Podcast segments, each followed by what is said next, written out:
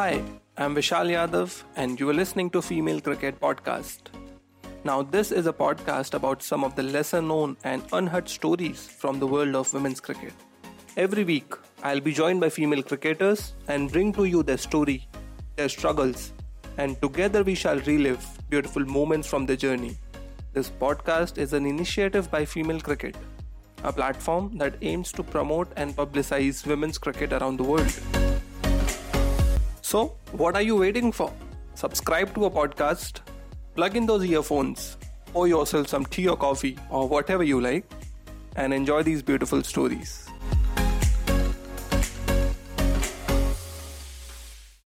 If you know cricket, you know her. If you know women's cricket, then you definitely know her. She is one of the players who has been around for over 20 years now. Ruling women's cricket for over 2 decades, she has plethora of records under her name. This girl from Hyderabad needs no introduction. Just her name is enough. She is Mithali Raj. We have with us today the ambassador of Indian cricket, the Captain Cool, to share her cricket journey of how it all started, what made her an inspiration for thousands of girls who pick up their bat and have dreams in their eyes today. Enjoy this beautiful podcast featuring none other than Mithali Raj. Firstly, thank you so much for accepting the invitation of being on the podcast, Female Cricket Podcast. Thank you. The whole idea of starting this was to bring out some unheard and some interesting stories from the cricketer's journey.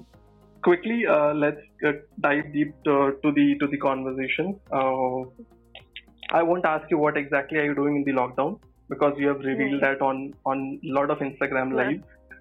True. That you start your day with training. And then you alter your plans, and then you spend a lot of time with your family members. My first question to begin with is, what was the reaction as a 4-5-year-old kid watching your brother all tucked in blanket having a good night's sleep in the chilly winter nights when you had to wake up at 5 every day to attend your cricket practice? For a good period till my school, even my brother was playing for quite some time, at least till he finished his schooling. So It was not like he would sleep late into the morning. Mm-hmm. It's only that when he quit, and because he was into college and he had the science background, the science as a subject in his inter and degree. So he was quite busy with his studies. Okay. Yes, I mean, I did have my grandparents staying with us for quite some time. And the winter mornings are usually for everybody who would want to snuggle up in bed and get those good sleep in the mornings. Yeah. I would be leaving and see my grandparents actually sleeping and with the blanket and everything. So yes, at some point the thought did cross my mind, when will I get old and get to sleep like that or enjoy winters like how they do. Okay. In the last 20 years of your playing career, when was the last time you got to spend your summer vacations at home, basically your April and May at home with your parents? I don't remember exactly which year. I think it should be around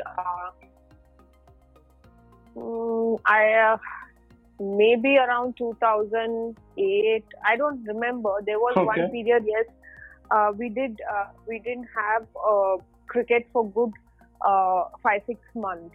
Oh, is it? And I think I was already employed, of course, because at 18 I was employed. But for that 3 months. I was like going to office and learning the work in office for those good 3 months.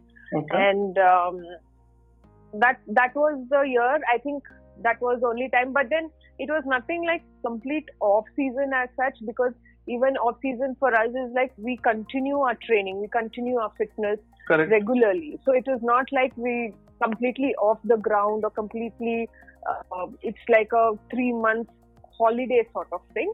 Okay. But yes, I mean, we would take a break from our skill work and still continue our training. So it was nothing like the lockdown sort of a thing, but it was something where I was learning office work a little bit and at the same time doing my fitness training.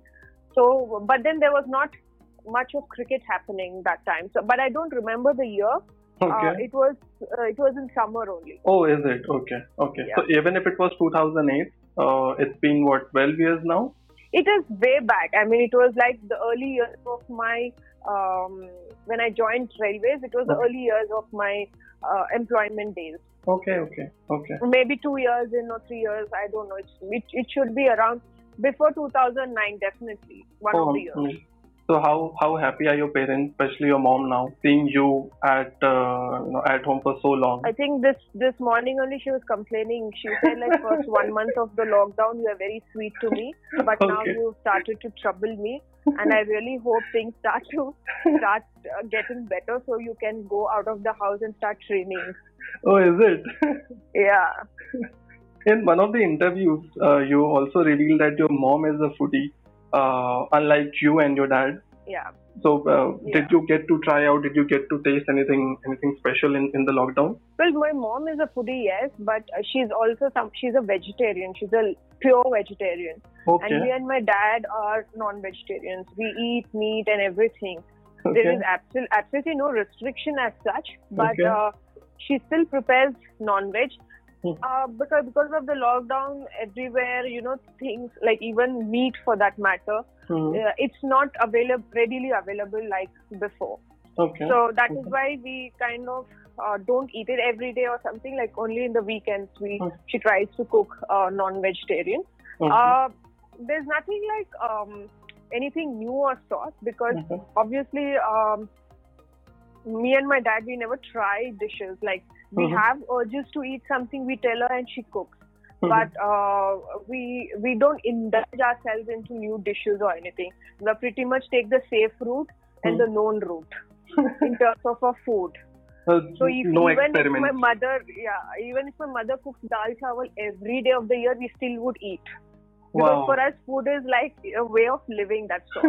We don't enjoy eating because it's a necessity that we to survive we have to eat.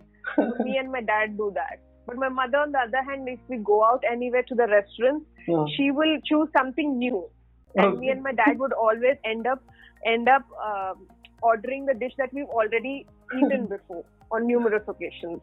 Okay. So is it because that your dad comes from an army background? Is it because he always wanted this disciplined life and he wants to stay to one particular thing rather than experimenting? My dad, of course, military background to a large extent does play a role in the way that you perceive a lot of things in life. Yeah. One is that the grueling schedule that you have in terms of your training and the discipline that one maintains and how you run your finances. But at the same time, because he had a big family, he had 6 sisters and 1 brother, so there were 8 siblings in the family. So naturally, there is when you are, he is the 4th born in the list of those 8 people. So, and he has a younger brother. So in terms of a man in the family, he is the topmost.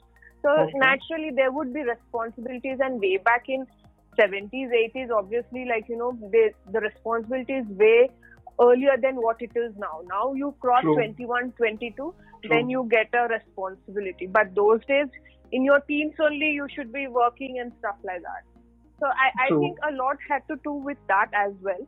And he probably never tried it because he had the responsibility of the entire family on his head. Okay. And so maybe when you have that, you try to ration things out in whatever way you can.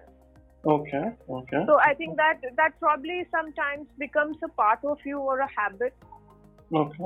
And also when you have a disciplined routine, you don't really indulge in other things. You don't like to step out of that routine and try things because it's like if you have a routine for a good year or say even for a month you practice something like not eating beyond 7.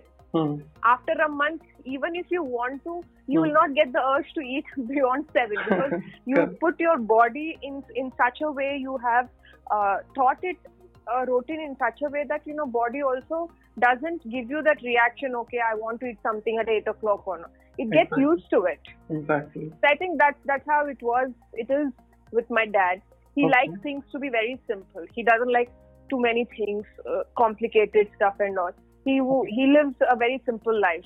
And for me, being a cricketer, a lot of times I have let go a lot of things to follow certain habits which helped me to be on the path that I wanted to be, or my parents wanted me to be, a professional path. So I let go a lot of things that now I don't miss them, nor do I have urges. Like as a young cricketer, I used to eat a lot of chocolates. I was actually crazy of chocolates. I had a sweet tooth. Wow. But because when we started to have physios and trainers with the team and the dietitians giving us one-odd classes about what to eat, what not to, and how it helps you in your performance, in your training, how your body goes through certain changes. So when you gather these knowledge, then you want to do those things which helps you to be a better sports person or a better athlete or a cricketer. Correct. So once you indulge in those habits, today even if you buy me chocolate, I don't eat it because I somehow my taste buds or my body doesn't ask for it. Okay. So I don't eat chocolates, even though I buy a lot of chocolates when I tour abroad. It's only for my mother. Nobody else in the family eats chocolates. Okay. So I buy, and that too she would expect each time she wants different variety. Oh, so is it? Really, yeah. So I make sure I take pictures of the ones which I get now, so that the next tour I see those and I will not go to that counter. I will try something else. She would say that, what is this same old you're getting? What is this? Can't you get a different chocolate or different variety, different flavor? And stuff like that. So I was like, okay, I think even in terms of chocolates, I would eat only one thing I used to eat. Okay. I would never try, even in the chocolates, I would never try anything. Even ice creams, I don't try any different flavor. Okay. I would only go for the ones which I've always had. Okay. Talking about chocolates and especially your mom, what I've also read is, back then you had a very packed schedule. Training from 5 to 8 in the morning, then school from 8 o'clock till the afternoon. And again, cricket trainings in the evening. And since you left very early at around 4:35 in the morning, your mom would then cook and pack tiffins for you and bring to you at the ground and at the school, so that you get both fresh and healthy stuff to eat. So do you think now she is just trying to take revenge of all the hard work and hustle that she has done for you? Well, sometimes she does say, like, when she comes, I have my ways of... showing the sort of banter. I try and take a trip. Like when I'm driving in the car, so as soon as she comes in, I switch off the AC because my mother can't stand heat. So I switch off the AC. So she's like, why did you switch off? I said, because I don't need it. I'm okay without AC. So she's like, each time you do it because you don't want me to travel in an AC car. Then she will go back. Those were the days when I used to take you on a two-wheeler. I did so many things. Then I was like, okay, relax, I'll switch it on. Emotional. So same thing when she comes into my room, I switch off the AC. So she's like, just because I've come now, you want to make the room hot. So these are small things that I always make sure that I have a way of troubling her through this, which is very harmful stuff. Yeah. But she always, during these times only, she'll keep reminding me, remember that time how I used to wake up early in the morning and stuff like that to do for you. So right. I would tell her, I said, I've never asked you to do it. So she's like, if I wouldn't have done it, you wouldn't be here. Okay, but doesn't mean that you have to keep reminding me of those days. Okay, and this looks more like a sibling banter rather than a mother-daughter banter. Well, that is because I never got much time to spend with my brother once I started playing cricket. Okay. So naturally, the distance between me and my brother widened once I started to be a very professional cricketer. Mm-hmm. My parents spent a lot of time in nurturing me as a cricketer. Correct. And so my brother somewhere, was, I wouldn't say deliberately neglected, but sort of neglected. It usually happens when parents try and give more time to one child. True. The second child naturally gets a little sidelined. Yeah. So what happened is my brother, then he was into his, he's an environmentalist by profession. Okay. And he works for a lot of NGOs. So he got quite busy with his field. Okay. And then he stayed in Delhi, he stayed in Vizag. So a lot of times when I'm traveling for my profession, I hardly get to see my parents. So my brother was literally another city altogether. So the distance was, there was a big distance between us in terms of the sibling relationship. Okay. But ours is a very matured relationship at a very young age because my brother knew that I'm into cricket and my parents put in so much to make me a cricketer. So there's never been a phase or there's never been an outburst where he made us realize that he was neglected. Never. Till date, we've never had that. Wow. It has always been like he's always been someone. I remember this in 2006. 2000, I think one of this England tour where I was struggling with a run and I expressed my restlessness with my mother, and then she spoke to my brother. So those days it just started, emails. Okay.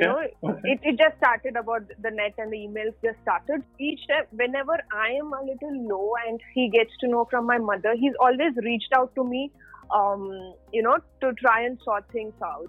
But never did he made us realize that, make us feel guilty for not giving him time or he being neglected by my parents. He never made us feel that way ever. Amazing. So I think my banter with my mother is because I've never had him around to have that kind of a banter. So that is why my mother, most of the time, in fact, has been a friend to me and then a mother. Whereas my dad has always been a dad for me. I couldn't really go beyond, or he couldn't go beyond that role for me. But my mother has been a friend right from younger days for me. Okay.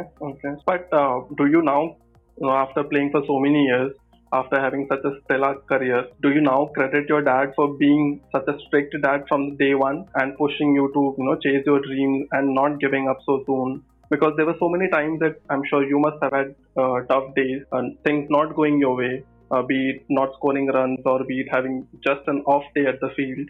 How did you keep your calm back then? Well, I think because cricket is not something I took up by my own interest. It was something my dad wanted, and so even though times where I felt low because for whatever factors, he's always been there. Sometimes by giving a very harsh or being very critical about the performance, and there are times when he's like being that cushion to shoulder the pain that I was going through. So most important is he knew from the time I was growing as a cricketer. A lot of coaches come in the middle of your career. Correct. There are some who came in 2000 and for 2 years I have worked with them. Then I moved on to another coach. So usually for me in my career as a cricketer, I've never been with one coach throughout my career for them to understand my emotional needs or my mental needs in terms how I understand failure or success. Okay. But my dad has been a constant right from the time I held the bat till today. So even if I don't talk to him much about cricket these days, but there is a part of me which is like, I still discuss with him what I go through. It is more to do with mental setup than my skill. Okay. So I always reach out to him because I know he understands me as a player than anybody else in this world. True. So he would always give me the right suggestions, right advices and never forces me to do certain things. Earlier, as a young kid, yes, he would always be there and make sure that I'm following certain things. But now he doesn't force, but he always gives me options. And he would say that you're grown up to understand and take your own decisions. So, what year, if you could recall, ma'am, what year did you start playing domestic cricket for Hyderabad? I started playing, my first tour was under 16, that was in 92 itself. Wow, 92? Yeah, 92. 92, I played under 16, I made my debut for under 16, under 19 for the state. Okay. And 95, I made my debut for senior level. Okay. And 97 was when you got a call for the to be the part of the India camps, and there was a World Cup that year too. Yeah, and 97 was the World Cup. I was selected in the probables, and then I was the first standby for the World Cup squad. Yeah. And one of the main reasons why this World Cup, not just the World Cup, probably this 1997 was very special because this made you realize a lot of things. I'm not sure if this was one of the lowest phases of your cricket career because soon after you got the news. No, I wouldn't say career, but lowest phase in terms of as a person or maybe as a young kid, I would say, to lose out my coach in the same year. Okay. It did impact me in a way that I never could understand as a kid. But over the years, I struggled with that part of my emotion. And today I'm in a better space, but and also in a better understanding of my emotions, why there are certain aspects as a person I don't respond very well is because of the impact it created in me as a kid to lose my coach in the year that I was picked for the probables. It's always a very emotional thing to lose somebody who's close to you or a family member. To lose anybody, it's a sad and a very hurtful thing to go through such emotions. Correct. But things happen, and I think a lot of us could be able to endure that is because we had something to go and do. Like, if not for cricket, I don't think we would be in a better position to go through that loss. For me, I immediately attended all the camps. That helped me at that particular time to shift my focus. Okay. Otherwise, a lot of people get into depression, get more saddened by the loss of their family member, especially for kids. So I think that also helps in a way a person can develop certain aspects in the character as people.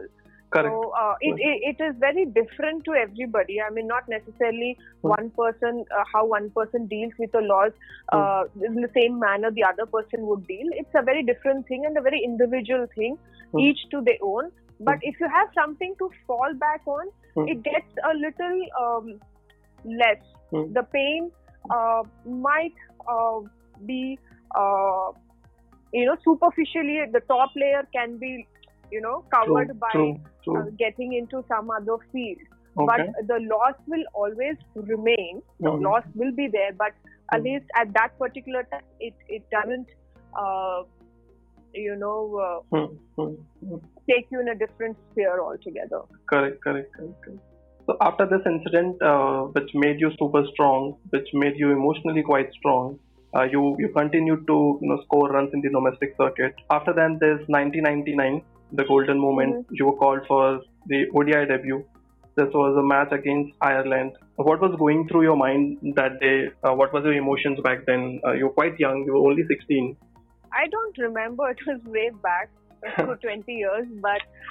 was there feeling of nervousness, was there feeling of excitement that you'll be leading India, you'll be playing for India? Well, I think I didn't have the excitement of representing India. I think I had more of nervousness of performing on my debut tour. One is because obviously not having the coach who's taught you the fundamentals of the game around. Mm-hmm. I mean, it would have been brilliant to actually, for him to see me wear an India cap would have been, I would have been more thrilled.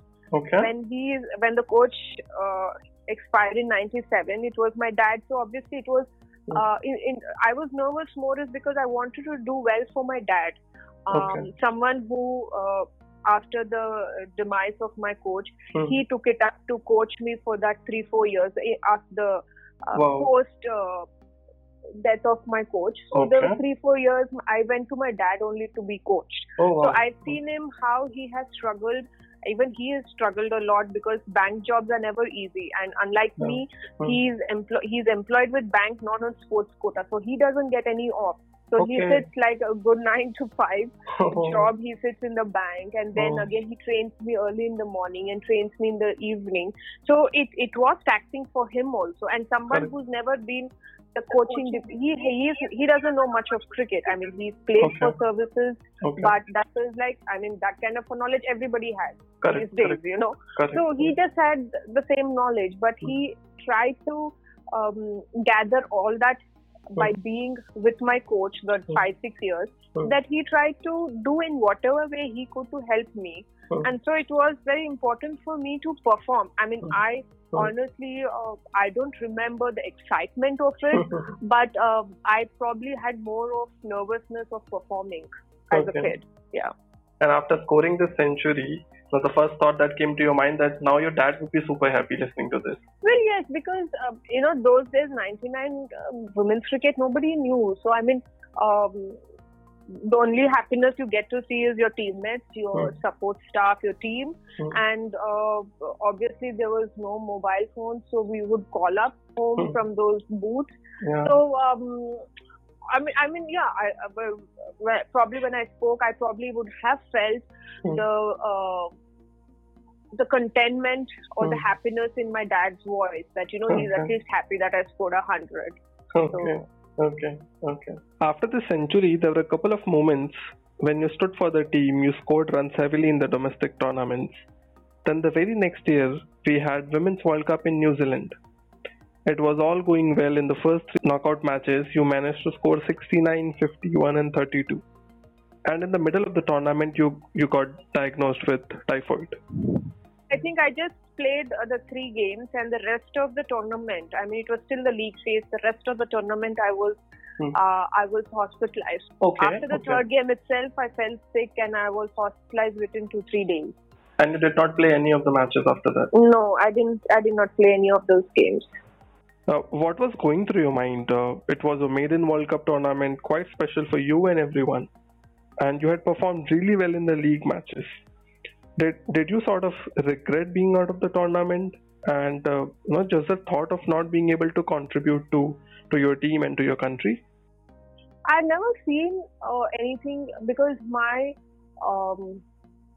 my focus was never on the first World Cup, first game. It was never that. For me, right from the beginning, it never mattered to me about milestones or stats. When I was playing selection matches for the 2000 World Cup, I missed out on my boards, my 12th boards, in the second year boards. And initially, before that, me and my parents sat down to actually think because the matches, selection matches were clashing with my board exams. And so when my parents asked me, what do you want to do? I said, I want to give my boards. I don't want to play. That was my decision. But then my mother, after a week, she came back to me. She said, World Cup comes once in 4 years. But if you miss your board, you can always give in September. So, I mean, you think over. So, when she went and she tried to pacify me to tell me that, you know, World Cup is important. It doesn't happen every year. And the boards you can always give. And I was not ready for it because as teens, you obviously, if you're in teens, you would want to be on the same level as your college mates or friends. You don't want to be behind, 1 year behind. Those days, nobody seen as sports as something big. For them, it is education. Education was still given the topmost priority back then. So, if you're India player and if you're 1 year behind, a lot of people look down on you because they think sports people are not intelligent or they don't study. That was a normal setup in the public those days. Okay. It was not easy to be a sports person back then and get the kind of support that today's time we get. Yeah, today, if somebody says that, you know, I want to miss my boards to go and play, I'm India player, they would say, India needs you. For India. That's so cool. You can always study later. That time it was like, leave India, you first give your boards, they would say. And so I was like, I didn't want you to play those matches. Those days, education was given more importance than sports. So, but then my parents, my mother tried to give me reasons to choose to play those selection matches, and I eventually did. I played those matches, but something which I promised myself is if I'm missing my boards, I should crack and get into the Indian team, and it should just not be member of the team, but I should be playing in the level. Okay. You know, that is if I'm going to sacrifice my boards, it might has to be worth it. So when I got sick after 3 games, of course I felt bad. Like, you know, because I'm missing out on opportunities to cement my place in the team. Okay. You know, it was just my second tour, a World Cup. I just played 3 games and after that I fell sick. So I thought, what about future, the next tournament? Will I get picked? Do I have the performance that I will get picked? So that was my thought. You know, at that point of time. So, were you always a studious kid back in school, your college, or were you in the average kid? Well, I was an average kid because one side my dad would tell me, you know, you just have to pass, read only, like, you know, 35 marks is fine with me as long as you are good in cricket. Like he would, because he knows like it is. When you spend so much time on the ground, mentally also it drains you. So you wouldn't get, even if you get time, your body doesn't allow, your mind doesn't allow to read because you're tired physically and mentally. Okay. So he knows that I struggled with time because I wouldn't get much time before exams. So he never put pressure on saying that I want first class or anything. He would say, you just pass. That's more than enough for me. But on the other hand, my mother, who's convent bred, she would say that, no, nothing less than first class. I want first class. So she was the one at home who would insist on me and my brother studying. Okay. She would not hear anything. So, you know, it's not like I was bad or I was like very bright kid.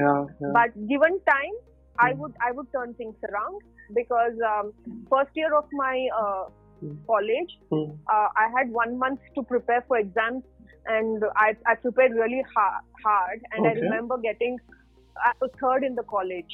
Oh, is it? So, wow. Yeah. Oh. Which even my dad was like surprised. He couldn't believe that I came 3rd in my college.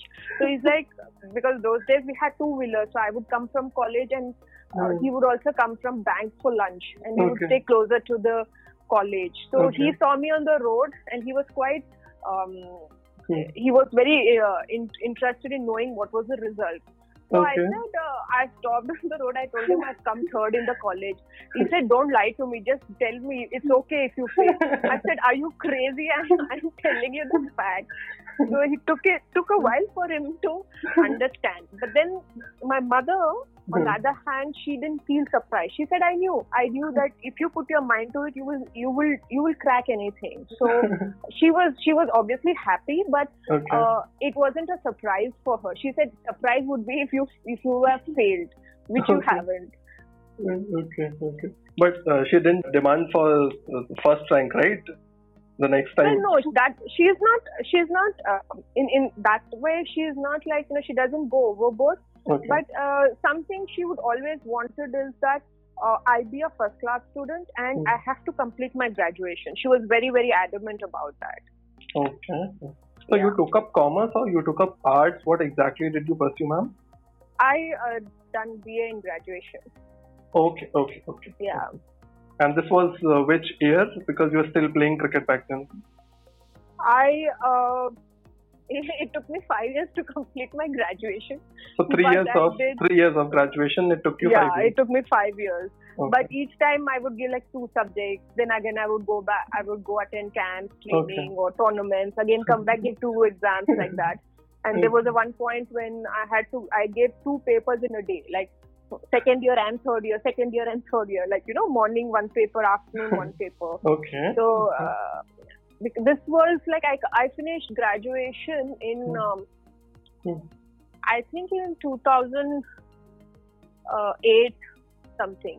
Again, 5 years to complete 3 years of education, I think it was still very good. I'm sure there would have been players who took more than 5 years to complete their graduation. I took 5 years is because one is that usually our season is in like, you know, September is what our domestic starts. Correct. And September is one of, like if you don't pass in March, you write in September. Okay. Now March is again tours. We have like Artigo tours we have abroad. Yes. So June, July, August is England tours usually we have. Yeah. January, February, March is you go to New Zealand or Australia. Correct. So during these period is what the season is. It's not like April, May where you know peak summer and you can give exams and not play. So there were times also like I was so busy in training. I remember once we had camp in, we had Indian Railways camp in Hyderabad, and so I prepared for a paper and I told my coach, I said I'm not coming tomorrow. The team can leave, but I will join the team in 2-3 days time because I have paper. So everybody wished me good luck and everything. I went home. I prepared well for the paper. Next day, my dad. Wanted to drop me at the venue, and so I went to the venue and it was like empty. I was like, Dad, I said there is wrong in the timing or what, have you come early? So he said, no, even if you're early there should be other papers happening. Let's go and find out in the office. Okay. And we got to know that we were 1 month late. It happened a month before. Okay. These things keep happening. There were times when I read one paper and I gave another paper. Okay, this would have been very interesting. What paper did you prepare? I realized early in the morning that the paper was very different. I called up Noosh. Noosh is my best friend, and because if Dad was busy, she would go and drop me in the venue to write. So she was supposed to pick me and drop me that time. Okay. And I called her up. I said, Noosh, man, I have not read properly because I read for 1 paper. I think I'm going to fail. You come, don't wait for 3 hours. You be there in 1 hour's time only, I'll come out. Because I've not prepared anything. Okay. She's like, it's okay. Whatever this 1 hour you have, just go brush through the pages and let's see. So when I went to write, because I've gone through the pages, I just remembered the side headings and everything. I took 3 hours to write. And I made her wait for 3 hours. And she's like, she abused me and she said, you told me you will fail. You told me you'll come in 1 hour time because you don't know. And you've taken 3 hours. What were you writing 3 hours? Without studying. Without even studying, it took 3 hours. Without preparing, actually. So, but then I managed to pass that subject also. I was like, okay. Amazing. Crazy stories. But 2005, you played your World Cup. India reached the final. And you're saying that 2008 you went to give these exams. By that time, did people know you by face? Did they recognize you that, you know, she's Mithali Raj, she plays for India? I don't think people recognized me by my face because we were still not on billboards or on television. Okay. But a lot of people in Hyderabad did know Mithali Raj as a cricketer, as a captain of Indian team, because after the world record in 2002 and 2005, both the times I was recognized and appreciated by the state government by the chief minister. And one good thing about Hyderabad is that the media here really highlights sports activities and the accomplishments and the achievements of sport athletes here in our state. Great.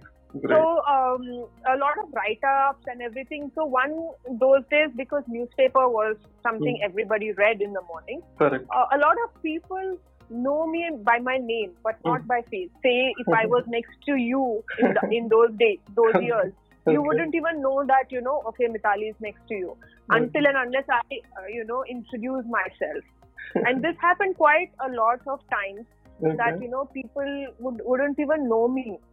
I'm next to them, but only when my name is announced or when I give an intro, that's when they realize, okay, you're the cricketer.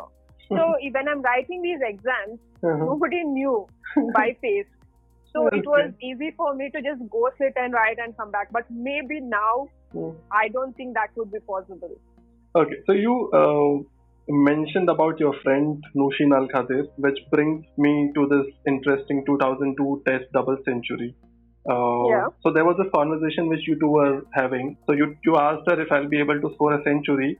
And she told Neetu double century maregi. And then it happened so that you went on and you, I think you batted at number 3 and you continued to play for 600 minutes, which is flat 10 hours, and you scored a double century that day.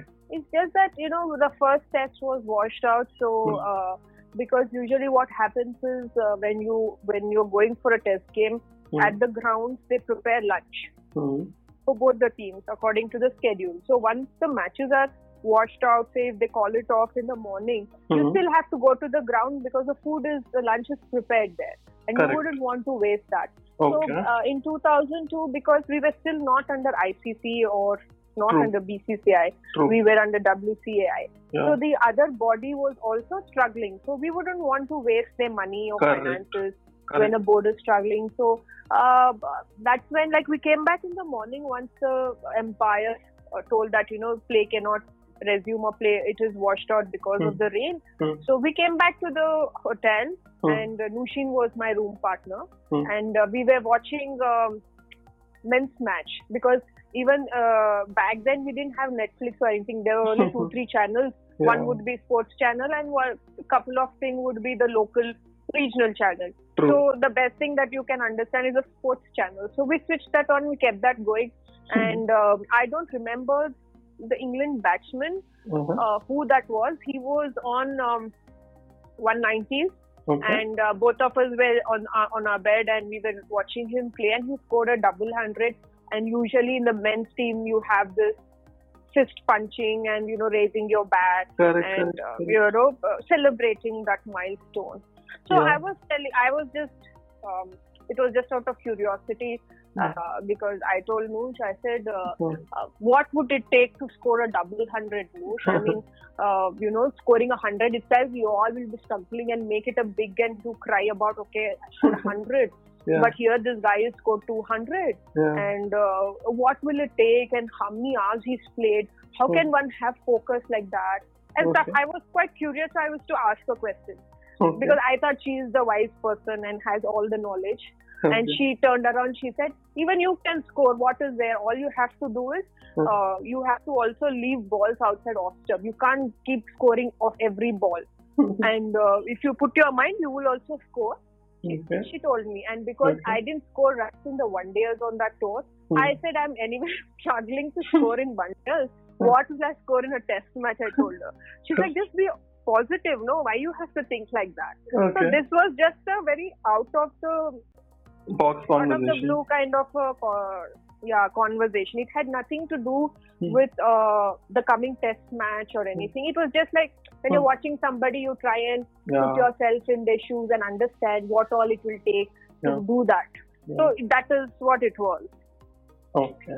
And it so happened that you stood there holding one end. There were batters who were getting out on the other end. And then came Jhulan Goswami, who there was a... No, I had two good partnerships. I had even a partnership with Hemlata Kala. And after that, I had a partnership with Jhulan. So I had two good partnerships with both of them. And to my fortune, Nooshin was the scorer. So those days, we didn't have this digital scoring. So she had a scorebook. So she, and she would sit exactly opposite to the players' gallery. Okay. The scorer used to sit opposite to basically the other side of the ground. So, so when this conversation happened and I was like, she told me, Mithu, if you score 100, you should raise your bat towards the scorer because remember me what I have told. I have a black mole on my tongue. Some nonsense she said. I said, sure, if I end up scoring 100 first, I'll race one back to you. So she told me these days we talk a lot, no? So I was telling her. Then she said, you should. Do you remember that you remembered to raise your bat towards a scoreboard because you know I was sitting there. Okay. I said okay. So these things are fun to actually go back in time and remember. Yeah. So we were talking about the partnership. Yes, yeah. I had a partnership with Kema, who came in at I think number 5. Mm-hmm. Number 5, she's a good middle order bat and I had a good partnership with her on 100 plus runs I think. Okay. And then I had partnership with Jhulan for the 7th wicket. And that sort of built the momentum and it got you from 150 to 200, right? Yeah. When I was on 160 or something I think Kema got out and then I think Jhulu walked in. Okay, and there were times when you, because you had batted for so long, you were super tired, there were bruises. I used to use one of the heaviest bat in women's cricket back then. I used to use around 1.5 kg. Oh, that was quite heavy. And of course, I was 19-year-old, so there is the youth energy in me to play it a little longer. But again, physically not yet that strong to play like a... for a long time. For 1 days is fine because not more than 2 hours or 3 hours you have to bat. But a test match, it's like days game. So I literally played 1.5 days. So it did all my forearms were all very tired and it was tiring. Yes, at the end of the day. Did the team have physio back then? No, we didn't have. We just had coach and manager. So what exactly did you do after scoring 214 and you went back dressing room that day? I think that was the best part of those years is because the camaraderie between the players was so great. As in for me, when I was, when we were sitting in the bus and getting back to the room, I didn't I was not in a position to realize that world record, it's an important milestone, or I scored a 200, which I and Noosh were just talking few days back. Correct. I was so exhausted mentally and physically that I just collapsed on the in the bus on a chair, and I was just looking outside the window. That's when Deepa, one of my very close friends, she took the scorebook from Nooshin. She came and sat next to me, and Noosh and Meetu sat opposite to me, and she said, see, in the scorebook, I think the 3-digit looks very nice. Okay. For a teammate to actually come and appreciate you in a subtle manner that your contribution is so good is something feels very nice even today. To think that your own teammates have appreciated your effort. And when I went back to the room, it was Meetu and Nooshin who bought rock salt from the restaurant, filled the tub with water and the salt water, and they told me to rest for 30 minutes in the tub. And they made sure that I was not disturbed by the support staff or the other players or the calls coming from India. So I think even though we didn't have physios and trainers, we kind of looked after ourselves, looked after each other. Correct. Because on tour we were the family. We had nobody else. Okay. Yeah. Okay. And back then there were no social media. There was not many gadgets used by the players. So you were all. I don't think there was anything in 2000. It just what started was email, release mail or something. Those were the things which started. There was absolutely nothing else. Social media was 3-4 years back. True. One thing for sure that we can go on and talk for days if we talk about particular series, if we talk about particular match, because there are so many memorable moments from your journey. Because we are running short of time, I'll not go to each and every specific matches and your tournaments. I would rather jump to very specific questions, and I think more or less will cover the large part of your journey. Which teammate of yours do you think gets annoyed very, very easily? I think every phase I had, team players gets annoyed easily. Like when I started to play, or when I had players of my age, Kema, Meetu, Lushin, these were the people who would with a flick of it, they would really get annoyed on the ground. And okay. I think in the current scene, I would say Jhulan would be, but also it is like, you know, when she's bowling and, you know, she's trying too hard and then suddenly somebody drops a catch with seal. So they would like, you know, get that look and something told off by Julu. And maybe Harman. Okay. To some extent, even she's like, she gets annoyed very quickly. But off late, I've seen that she's tried to control her emotions on the field. Yeah. Okay. I also remember the BBC prank which you guys did on Jhulan ma'am. Yeah, some of it, like, you know, she is like, even now, sometimes when I tell off something to her, again, she will not talk for a few days. Then again, I have to go and make her up, like, okay, yeah, sorry, galti ho gayi, yeah, and stuff like that. Then she's like, okay, to normal self. So. Okay, great. Next question is, which of these cricket roles would you not be interested in after you retire? I don't want to say anything because you never know. You should never say never. Sometimes things happen in such a way that you eventually end up doing the same thing that you said you wouldn't do. So I'm not going to answer to that. No, but these options are quite funny. A cricket umpire, a ground curator, a scorer, or an administrator. I wouldn't end up doing umpiring. I knew it. Maybe a scorer, yes, it's interesting because it keeps you in the game even though you're not there out on the ground. Okay. Curator is again something very, very unique because you understand the wicket. There is some sort of knowledge, in-depth knowledge goes into preparing good wickets, turners and all. So it is also a very skillful thing to do. And administration also I'm quite keen because again it gives you an opportunity to do some sort of service for women's cricket in a certain capacity. Yeah. But umpire, no. Umpiring, no. I can't just stand on the ground. These days anyway, umpires are also being hit with those very hard shots. Yeah. I wouldn't want to put my life in any more danger. I've had enough of that. Yeah. Okay. And umpires also sometimes when you don't give a proper decision, you will be abused of. So I was like, I don't want to put myself in that situation. Right. Thankless job. Okay. Next is if you met your 16-year-old self today, what would you tell her? Any advice to her? Apart from, you know, please don't take up cricket.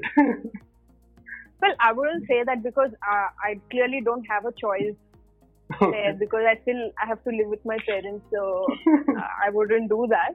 Okay. Maybe I would ease out a little. Okay. In terms of, say, as I mentioned that I was a lot more nervous than excitement. I think I probably would savor the movement of wearing India colors or the movement of walking on the field representing your country. Probably I would probably enjoy that moment or savor that moment because obviously it is not on television. So, and those days we didn't have the culture of handing over caps or anything of that sort. So we were given clothes and you have to wear it. Oh, is it? So I don't have any memories of my first debut match. So I would like to have something that will probably go down the memory lane as my first debut for country. You know? Okay. People enjoy, usually you enjoy being the first time in everything. True. Whatever you do first time is a very different experience and a unique thing in its own. Very true. And that is something I would want my 16-year-old, if I had to go back in time, it would be that. Amazing. Even we would love to see you getting cap from someone and the social media pictures going viral after that. Okay. Your favorite cricket ground that you have played so far? I think I wouldn't say favorite because I don't look at grounds as such. Okay. As long as I score runs, and runs is something I would like to score on every venue that I play on, every ground. Okay. Taunton, I would pick Taunton, not as a favorite ground, but a ground which has helped helped me to score double hundred. True. And also, I think Rahul Dravid and Ganguly, I don't know who have the partnership there in Taunton also. Okay. It has been a lucky ground for India, I would say. Oh, is it? Okay. Yeah. Okay. I think as we don't play that often in those days. We've never played in stadiums. Yeah, so I can't really say, like, if you even pick how many games I played in Lords, hardly it would be single digit only. Mm. So I can't really make a favorite based on that. I mean, it depends on if you play like good 10, 15 innings on a ground, and then you can come to a conclusion, okay, that could be my favorite because I score a lot of runs. Got it. That Got way, it. Yeah. Got it. Next, if you could meet one sports person from another sport, who would it be? It would be Michael Jordan. Basketball. Yeah. Perfect. Which app do you use the most on your phone? I would use WhatsApp and Webster Dictionary. That is something I use quite often. Yeah. Okay. Is it to find out the meaning of the words that you come across in the books that you read? Yeah, most of the time, yes. Perfect. If you could have one superpower, what would it be? Superpower would be, I would say, I don't know how to club it. Maybe to vanish and be at different places in split seconds. I don't know how do I put that across, but something like a super van sort of, and you're able to be, you can, transport yourself in a different place in few minutes or few seconds or whatever. Lovely. Or it is a toss-up between that and to have the power to fly and swim. Oh, wow. So that I'm able to fly and see the world down, and also to swim, to be in the, deep inside the oceans and to even see that world. Okay. So it's a toss-up between these two. If I get both, I would be great. Okay, but you know swimming? No, I don't know. That's why that is a superpower. No, you asked me a superpower. I don't know to swim. Okay. Next question is interesting. If you could eat just one food for the rest of your life, what would it be? Just one food. Idli. I can eat 365 days. Idli with what? Sambar or with chutney? You give me anything, I will eat. Okay. Yeah. If you could play a prank on another player, who would you choose? Prank on another player, who would you choose? Yeah, from the current players. Current players? Yeah. No, I wouldn't choose anybody from the past. From the past, we all know Jhulan ma'am is going to be one of them. No, not any. I wouldn't do that again. Okay. And get tortured by her. But, no taking risk. Current team, I they're all very young, and I wouldn't. I never thought of doing pranks on them because they wouldn't consider it as a prank only, for me to even, do it on them. Okay. So, if I have to play a prank, I would play with somebody who I'm comfortable with. And Amita was a prankster. Okay. She was very good in this. Okay. Someone who always makes prankster. She would put everybody in her fix. I would rather play a prank on her to see how she responds. Well, now I don't think so. She's a mother of a kid, and she would be already getting pranked. Yeah, that's true. Okay. If you could have only one cricket record, which one would you like it to be? Out of all the records that you have. Well, at least what I'm right now I'm holding, I would like to hold that. Which is highest run getter in ODIs. Okay. Because I think I'm pretty much there, so I would like to, take it furthermore. Okay, it's 688 if I'm not wrong. Is there any adventure sport that you would like to try?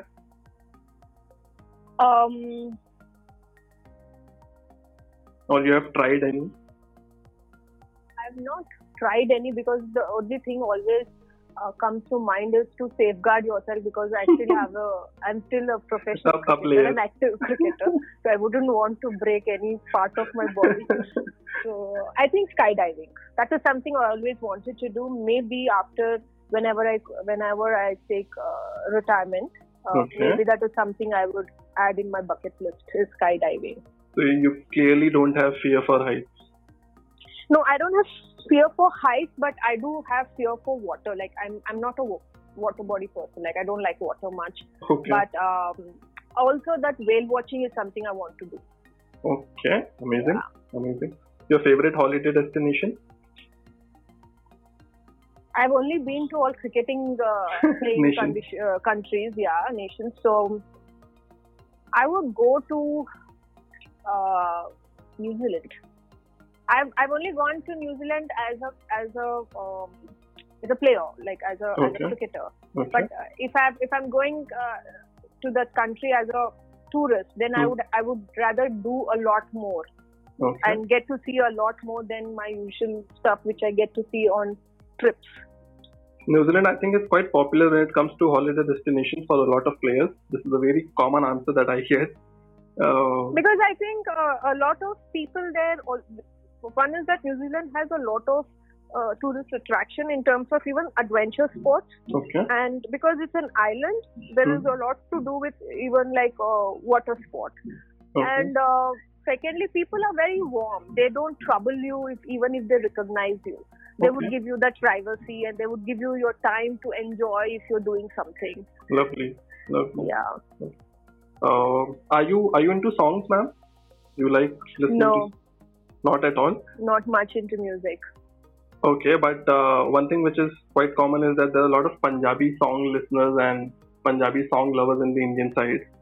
Any Punjabi song that you remember? I do. Honestly, even if I'm sitting in the bus and they play Punjabi music, I don't actually listen to it as much because I'm not there. Sort of. I'm into a different zone. You just ignore it. Yeah, or I'm reading a book, so I'm transferred to a different world. So I don't really. For me, Punjabi song is only that it is a very repetitive background score, like you know the drum beating. That's quite repetitive and loud. So that only I can talk about Punjabi song because I don't understand Punjabi. So even if they sing, I don't understand what they're singing. Okay. One place that you wish to visit after the lockdown is over. As soon as this lockdown gets over, one place that where you want to be. Well, definitely on the ground to at least run a little bit. It's been 2 months that I have not actually ran. Running activities. Yeah. Okay. What would you like to be remembered as?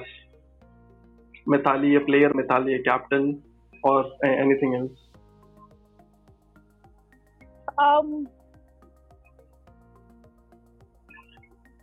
I think Mithali as a player, Mithali as a captain is something for my teammates, for them to remember, because most part of my career is not known to people. Only post 2017 is what a lot of people have been following cricket, so probably they have seen me bat few occasions, but the bulk of my career is played how do I say it? In obscure. People don't know. True. You know, even if I have records, but among that 6,000, whatever runs you said, 4,000 nobody knows where I've scored, 5,000 nobody know how I've played and scored runs. True. I don't know if that would be wise for people to know me like that. But yes, maybe I would like people to know that there has been a player who's played for the longest time to see women's cricket through. I mean, that is something even I have seen, I have faced the fact that from what it was as a debut player to what it is today, something even I have never thought it would happen. And to see that transformation and to be part of those years is something I'm quite proud of. I never gave up in between, because there were a lot of times that I could have easily given up on a lot of things. But somehow things kept happening, and I'm happy to be where I am. And I don't know, it is something I never really Given it a thought. How I want people to know me, I think it is a very subjective thing. Each and every person see different things in an athlete, and they would like to remember them for. Okay. So I don't know. Okay. Yeah. Next is, was there one skill you would have liked to have borrowed from another batter? See, as a batter, obviously everybody have their own strengths. True. I mean, I wouldn't want to, because those strengths are what make them unique. Those strengths are what they are known for, so I wouldn't want that. But yes, if I have to take a skill from any other player, I would take Neetu David's left-arm spin. Her skill as a left-arm spinner. Because I think I'm yet to see a left-arm spinner like her. Okay. After her retirement also, nobody comes closer to what she was. Okay. So that's why I always, whenever I meet her, I always tell her, Thakur, ye haath mujhe de de. So if I had her hand, maybe, I would be ruling the all-rounder list. True. By now. True. Yeah. I've read a lot about Neetu ma'am, and I genuinely regret not watching her play. Well, it is loss for the people, for the world, for not having seen a class player like her. Correct. Yeah. Correct. And it is also very sad that she's never got the recognition that she truly deserves. Okay. Maybe because of the time, she was playing in a different era altogether. True. One bowler from the past you would have loved to face? I would have loved to face more of Fitzpatrick. Catherine Fitzpatrick, because Australia. At that point itself, she was the fastest bowler. True. When the concept of fitness and everything wasn't even there in international level, she was like the trim fast bowler who had a short run-up but would really bowl very fast, all those bouncers and everything. So, as a number 3 batter, I didn't get to face her as much. I did face her, but not to a point like the opening batters. Okay. Like a new ball sort of a thing. So I would like to face her to take up the challenge of facing her in her prime. Definitely not now, in her prime. Yeah. If you had to pick a nickname for yourself, what would it be? I don't know. I mean, I wouldn't want anybody to call me by my nickname. Okay. And obviously my teammates call me Meetu, Miss, and all that. Whatever comes to their mouth, they call me. So that's okay with me. I'm not very fond of nickname. I mean, anything. I would like to hear my whole name, Mithali. Not many call me that, but I like to hear my name. Okay. Okay. A batter you enjoyed playing with, or having a partnership with, because you've played with so many batters. I've played with a lot of batters. Yeah. I've enjoyed playing with Kema, surprisingly, because she was one of those batters who played spinners exceptionally well. And in those days itself, she used to hear sixers. She used to hit sixers. So whenever both of us are batting together, most of the time she would tell you play the fast bowlers, let me play the spinners. So that's how we used to manage and have a lot of partnerships going. So each time there's a fast bowler, I try and take a lot of strikes and make use of it. And she would take a strike when it is spinners. Wow. So, So, and also she would like to keep things very simple. She is not someone who talks a lot or someone who doesn't talk at all. She is someone who understands how I work, and it also works for her well. So, okay. A perfect partnership. Yeah, I mean, also the thing that, she's few years senior to me. Okay. And she has very good cricketing knowledge. Even today, when a lot of times she's been chief selector for us for a good 5-6 years. So, more of a... when she comes on tour as a chief selector, I interact with her a lot of times on my own batting, on how one should strategize. She's helped me as a player also. She's helped me to plan strategies or try and change bowling. And those small things, when she sits out and watches, she helps me, gives me some tips which helps me a lot. So, so my interactions with her has been a lot about overall development of the sport as well as players. Got it. And yeah, that's why I enjoy batting with her, because one is I played with her a lot in domestic, mm-hmm. and we carry the same comfort level when we are batting in the international matches also. Amazing, amazing. Do you follow any superstitions? I used to follow a lot as a young kid.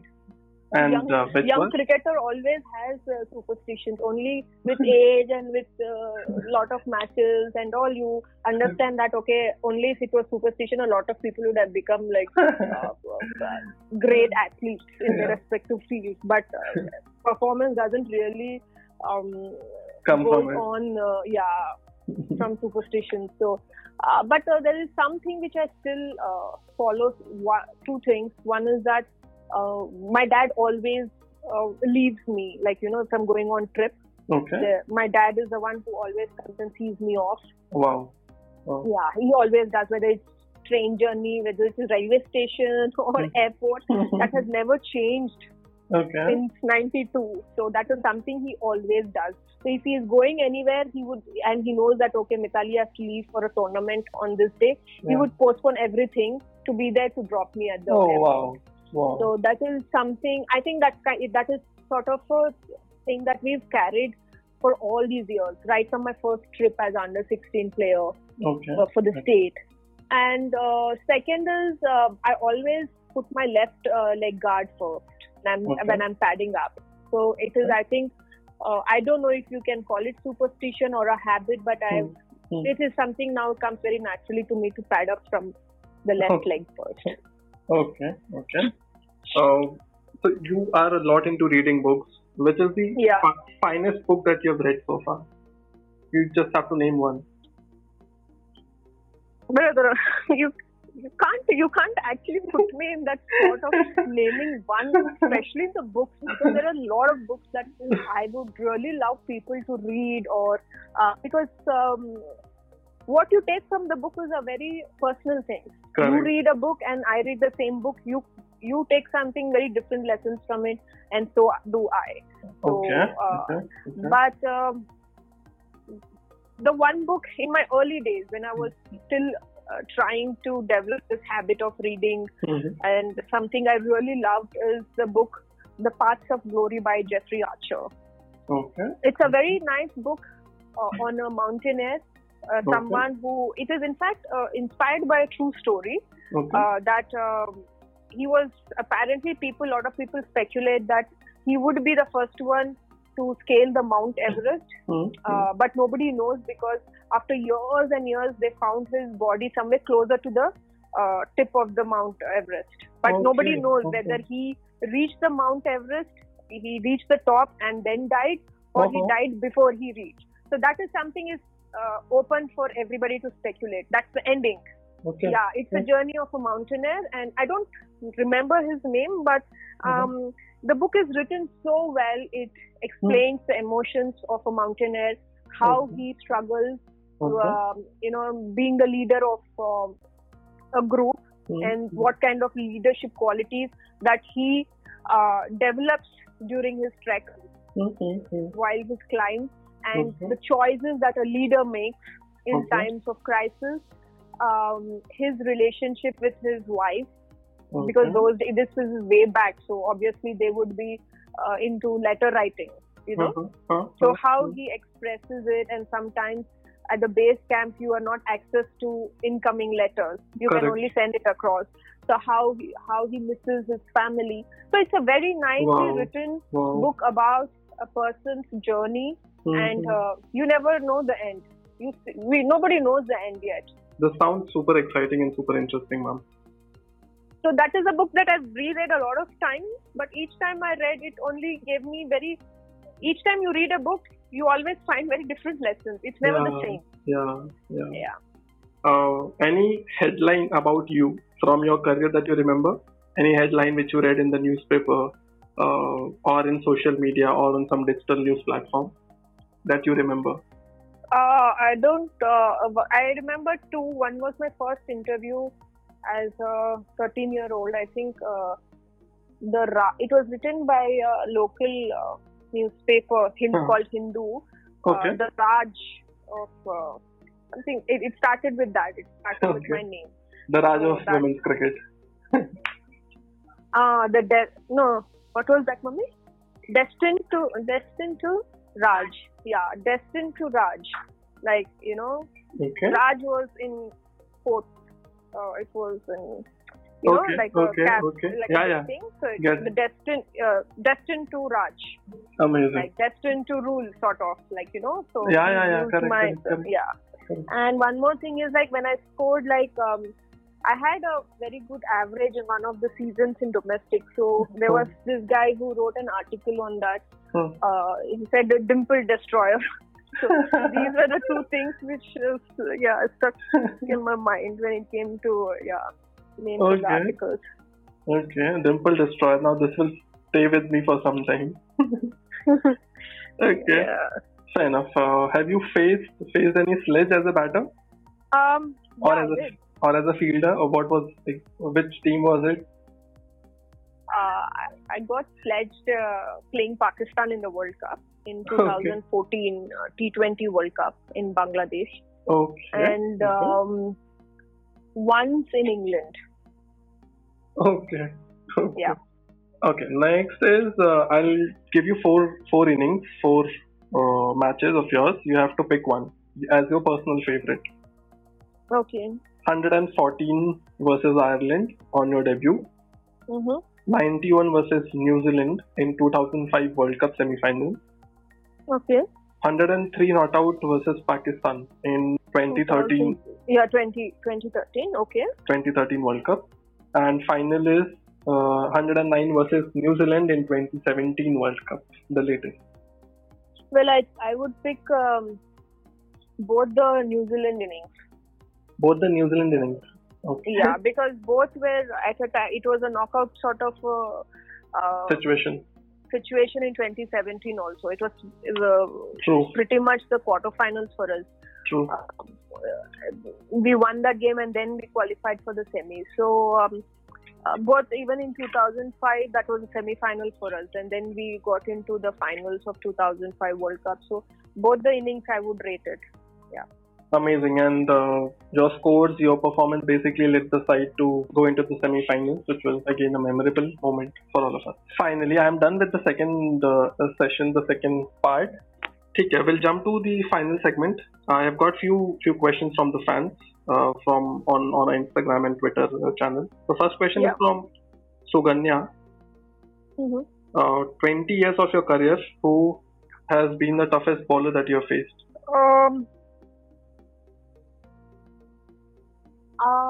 I think Lucy Pearson, of course Fitzpatrick. Okay. But Lucy Pearson was a left-arm fast bowler from England, and she was quite tall. She was like taller than Jhulan. Oh, is she would get the ball. Yeah, she would literally get the ball in and out, and left-arm fast bowler. So the angle she creates itself is a little difficult. And those days, we don't usually have left-arm fast bowlers as much in women's cricket as what we get to see in men's cricket. So she was little difficult to play, but she played only till I think I don't remember, maybe 2005-06. That was her last. And Fitzpatrick, of course, was sort of like the bowler that everybody would be a little scared of to play, and Okay, amazing. Next question is from Vaishnavi. How do you remain so calm during the matches? Do you have a special routine for your breakfast? What do you eat before the game? I mean, I'm usually I eat very light during the game because obviously you don't want your stomach to be filled and you're not able to move or it makes you sleepy or drowsy on the field. Yeah. So I try and keep it simple and not much. Maybe at the end of the game we try and eat, because when you you know, spend calories, you feel hungry after a game. So that's when we kind of eat a lot. There is no particular routine before the match. I don't really follow that much into my eating habits. Of course not. But I would like to keep it light. At least I feel that I have enough in my stomach. to sustain during the match. And usually we are on those sports drinks, sports bar and everything. True. So we are pretty much munching throughout the day. Okay. Next question is from Sumit. How many languages do you speak, ma'am? I speak 4 languages. Hindi, English, Telugu, Tamil. Telugu and Tamil. And Tamil is your mother tongue? Yeah, Tamil is my mother tongue. Okay, next question is from Ritvika. Your thoughts on the transition of women's cricket with no facilities and lesser money to now, you know, having fans and women's cricket becoming a marketable sport? As I said, I think, of course, now everything is very different. Definitely it helps in the promotion of the sport, getting more girls to take up the sport, and a sort of like getting contract system in place, more support staff. You have exclusive people looking after the department like fielding coach, bowling coach, spin coach or a fast bowling coach, fielding coach. So every department has been exclusively monitored by the experts in that field. Correct. And so naturally the team's performers, the players who come in. So there is a lot of professionalism to it. But again, if you ask players of the past, whether men or women, they would say that those days were the best because they got to see a more of their own teammates than today's time where we straight away from the match, we go straight into our rooms, in our hotel rooms with the gadgets, with the social media. Yeah. So, though players still feel together, they will have friends, not that, but that sort of enjoyment is very different. Correct. Staying in dormitories. Even after playing the match, you're in the dormitory, so you know each one of them, what they're doing, a lot of gossip around, and nothing is hidden from your teammates. So you have all that sort of story, conversation, which maybe in today's world you may not get that. Yeah. And it's just not about cricket, even general life. How many of us sit with our parents and have meals? We don't. Because everybody is so busy with everything. Even my parents, my mother is into watching something on her mobile. My dad is watching a television. That was the case before the lockdown. But those days with not social media, not much of things, only the television. We had Doordarshan or whatever that was. And so we had to interact with each other. We were the ones who were there around. But today, even if you don't have a friend in the team, you still can manage on your own because everything is there in your hands, in that small handset of yours called mobile. So you can actually say, like, you know, if say somebody is feeling low or somebody is new in the team, they can be on the phone for hours talking to their friends.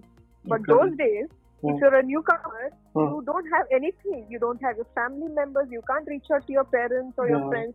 So what do? You're forced to interact. You're forced to make friends. So that eventually develops communication. You get to know a lot about your own teammates. Correct. You discuss a lot about the game because back then we never had fielding coach or a bowling coach. Yeah. We didn't have physio also, as I mentioned before. So how do you look after? You have your own teammates. Yeah. You have to learn something. If there was something, say Lushin wants to learn a bowling skill. She would always ask me too. तूने कैसे डाला है मेरे को सिखाना? How do you develop consistency? Yeah. So Neetu would explain to her. So both of them would be practicing in net. Okay. You know, these things used to happen a lot. But today, you don't have your teammate helping you. You have an exclusive coach, like you know, spin coach. Correct. He would help you. He would give you an expert. Correct. You know, so these things do matter a lot. Yes, every generation has its advantages and disadvantages. Having said about that era, I don't take away the fact that the current generation also have the challenges with growing number of viewers and people coming to the stadium, media taking interest in writing up about profiles of the players, social media scrutinizing everything. They have their own challenges. You have to be consistent. If you're not, there is one write-up about you the next day. Yeah. You know, so this generation also has its challenges, and every other generation following it. But again, how you manage, move with the times, accept things that are changing with the times is what survival is all about. True. Both the challenges and opportunities are going to be for every generation. Yeah, I mean, now with, of course, test matches we don't play anymore. True. One-days and T20, and there is 100 ball tournament and T10 and all that. So, yeah, things are getting very hectic for the players. Okay. Next question is from Sudesh. Which was the recent Netflix or Amazon Prime show that you watched? I'm more of a fantasy lover, like science fiction sort of person. Okay. So I watched Shannara Chronicles. Okay. What is it about? Yeah. It's a fantasy storyline, basically, like something like Lord of the Rings sort of, you know. Okay. Somebody having the power, and the person doesn't know that he actually wields the power. He goes through his own journey, and then how he tries to save the world with the help of some other people. So it's like that. It's more of a fantasy genre. Okay. And this is on Netflix Prime. Where exactly did you watch it? It's on Netflix. Okay. Next question is again from Ritvika. So you have 8 ODI wickets as well to your name. Mm-hmm. Okay. Which one is your favorite and why? From the 8 ODI wickets. I don't even remember the 8 wickets that I've taken. So don't ask me which is my favorite. I remember one wicket. We were playing in Australia in 2008. Jhulan was leading in that series, but that match she didn't play that match. So Rumeli there was her vice captain, so she led that match. And the concept of power plays just came in 2007-8.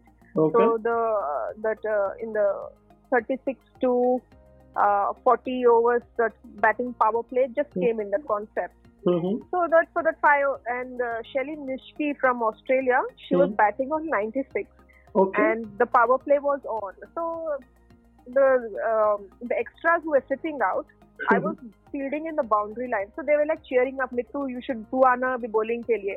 So I said, "Haan re, ab main hi aaungi bowling ke liye dekhne." And I was warming up just to, you know, there was a banter. The extras who were sitting out, and suddenly I see Rumeli actually calling me to bowl. And I turned around and I said, "Are you mad? I'm not a bowler. पागल तो नहीं होगी, मैं तो ऐसी मजाक कर रही थी." So she's like, "जान दे यार, तू आके bowling करना, वैसे भी अभी थोड़े ही runs हैं." So I came. She was on 89 or 88 or something, and first ball she hit me for 6. Oh, and wow. Second ball she got out. Okay. And third ball, I think Lisa came in to bat. Mm-hmm. So Lisa was out on the first ball, so I was actually on a hat trick. Okay. Yeah, that is what I remember. Otherwise, I don't remember any of my bowling. Not bad. When are we going to see you bowl again then? I don't think you'll see me bowl. I will probably a net bowler. I only bowl in the nets now, and I'm very happy like that, bowling in the nets. Okay. Yeah. Amazing. I give confidence to the batters. Unlike Jhulan and all, no, they try to get us out in the nets. I try to give the batters confidence before they get into bat. And Jhulan ma'am must be giving confidence to the bowlers that इसको ऐसे डालना है. Yeah, she would be giving confidence. देख मैं out निकाल से जब तू निकाल से देखा. Okay. Next question from Shantanu. What's your thoughts on Shefali Verma? I think she's talented kid, definitely. I mean, with the glimpse that she's shown what kind of a talent she possesses in the T20 format. Mm. But it's still very young for me to judge somebody. I wouldn't judge so easily. Okay. And it is just a beginning for her. But as far as talent and skill is concerned, I wouldn't change much of it because it's a natural thing. And a player should retain a lot of their natural abilities. Okay. And I wouldn't change much of it. Maybe a little bit of a temperament, but that again will come with exposure, with more of matches that she plays on different wickets with different teams. She will learn from every game that she plays. Correct. Final question in this segment is from Anurag Sinha. What is the major difference you see in the game? Compare it with the time you made your debut and what it is now. I think I get to see a lot more stronger athletes on the ground. Some exceptional fielding, fielding catches or whatever, saving the boundaries or whatever. Yeah. To what I made debut, I mean, the fielding department definitely has improved like leaps and bounds. Yeah. Of course, with fitness, and I see a lot more control with the bowlers in terms of the speed. There is those days only one bowler in the team would be fastest, but now you have every team boost of good fast bowlers. Yeah. And in terms of batting, I think it has also evolved over the years with the change of times, with the change of rules which has come in with the batting power play and bouncers, you can bowl not more than two in an over. And all these rules, of course, is more batting friendly. And with the boundaries, 60 yards, 60 meters and more. So those days we didn't have any sort of setup in terms of like the boundary has to be minimum this much. It sometimes the ground is big, the boundary will be big. Okay. You can easily run 4 runs. Before the ball reaches the boundary, you are actually running 4 runs. So sometimes we played in grounds which is so big. So there was no yardstick. It depended. If you have a smaller ground, it is small boundary. Bigger ground, big boundary, that sort. But now everything has rule, has a yardstick. ICC guidelines. So you have something to follow. Yeah. And and I think these are the improved changes that I've seen. I would definitely say it's an improvement because and of course the total score of the teams those days 150 was a good total. You would win. Touching 200 is the best. I mean, it would. You clearly can walk in saying that we are winning today. Suppose 200, but in today's time, nothing less than 270, 250, 270, and that also sometimes is so chaseable. I think with time everything improves. Everything changes. Has evolved. Amazing. I thoroughly enjoyed this conversation, ma'am.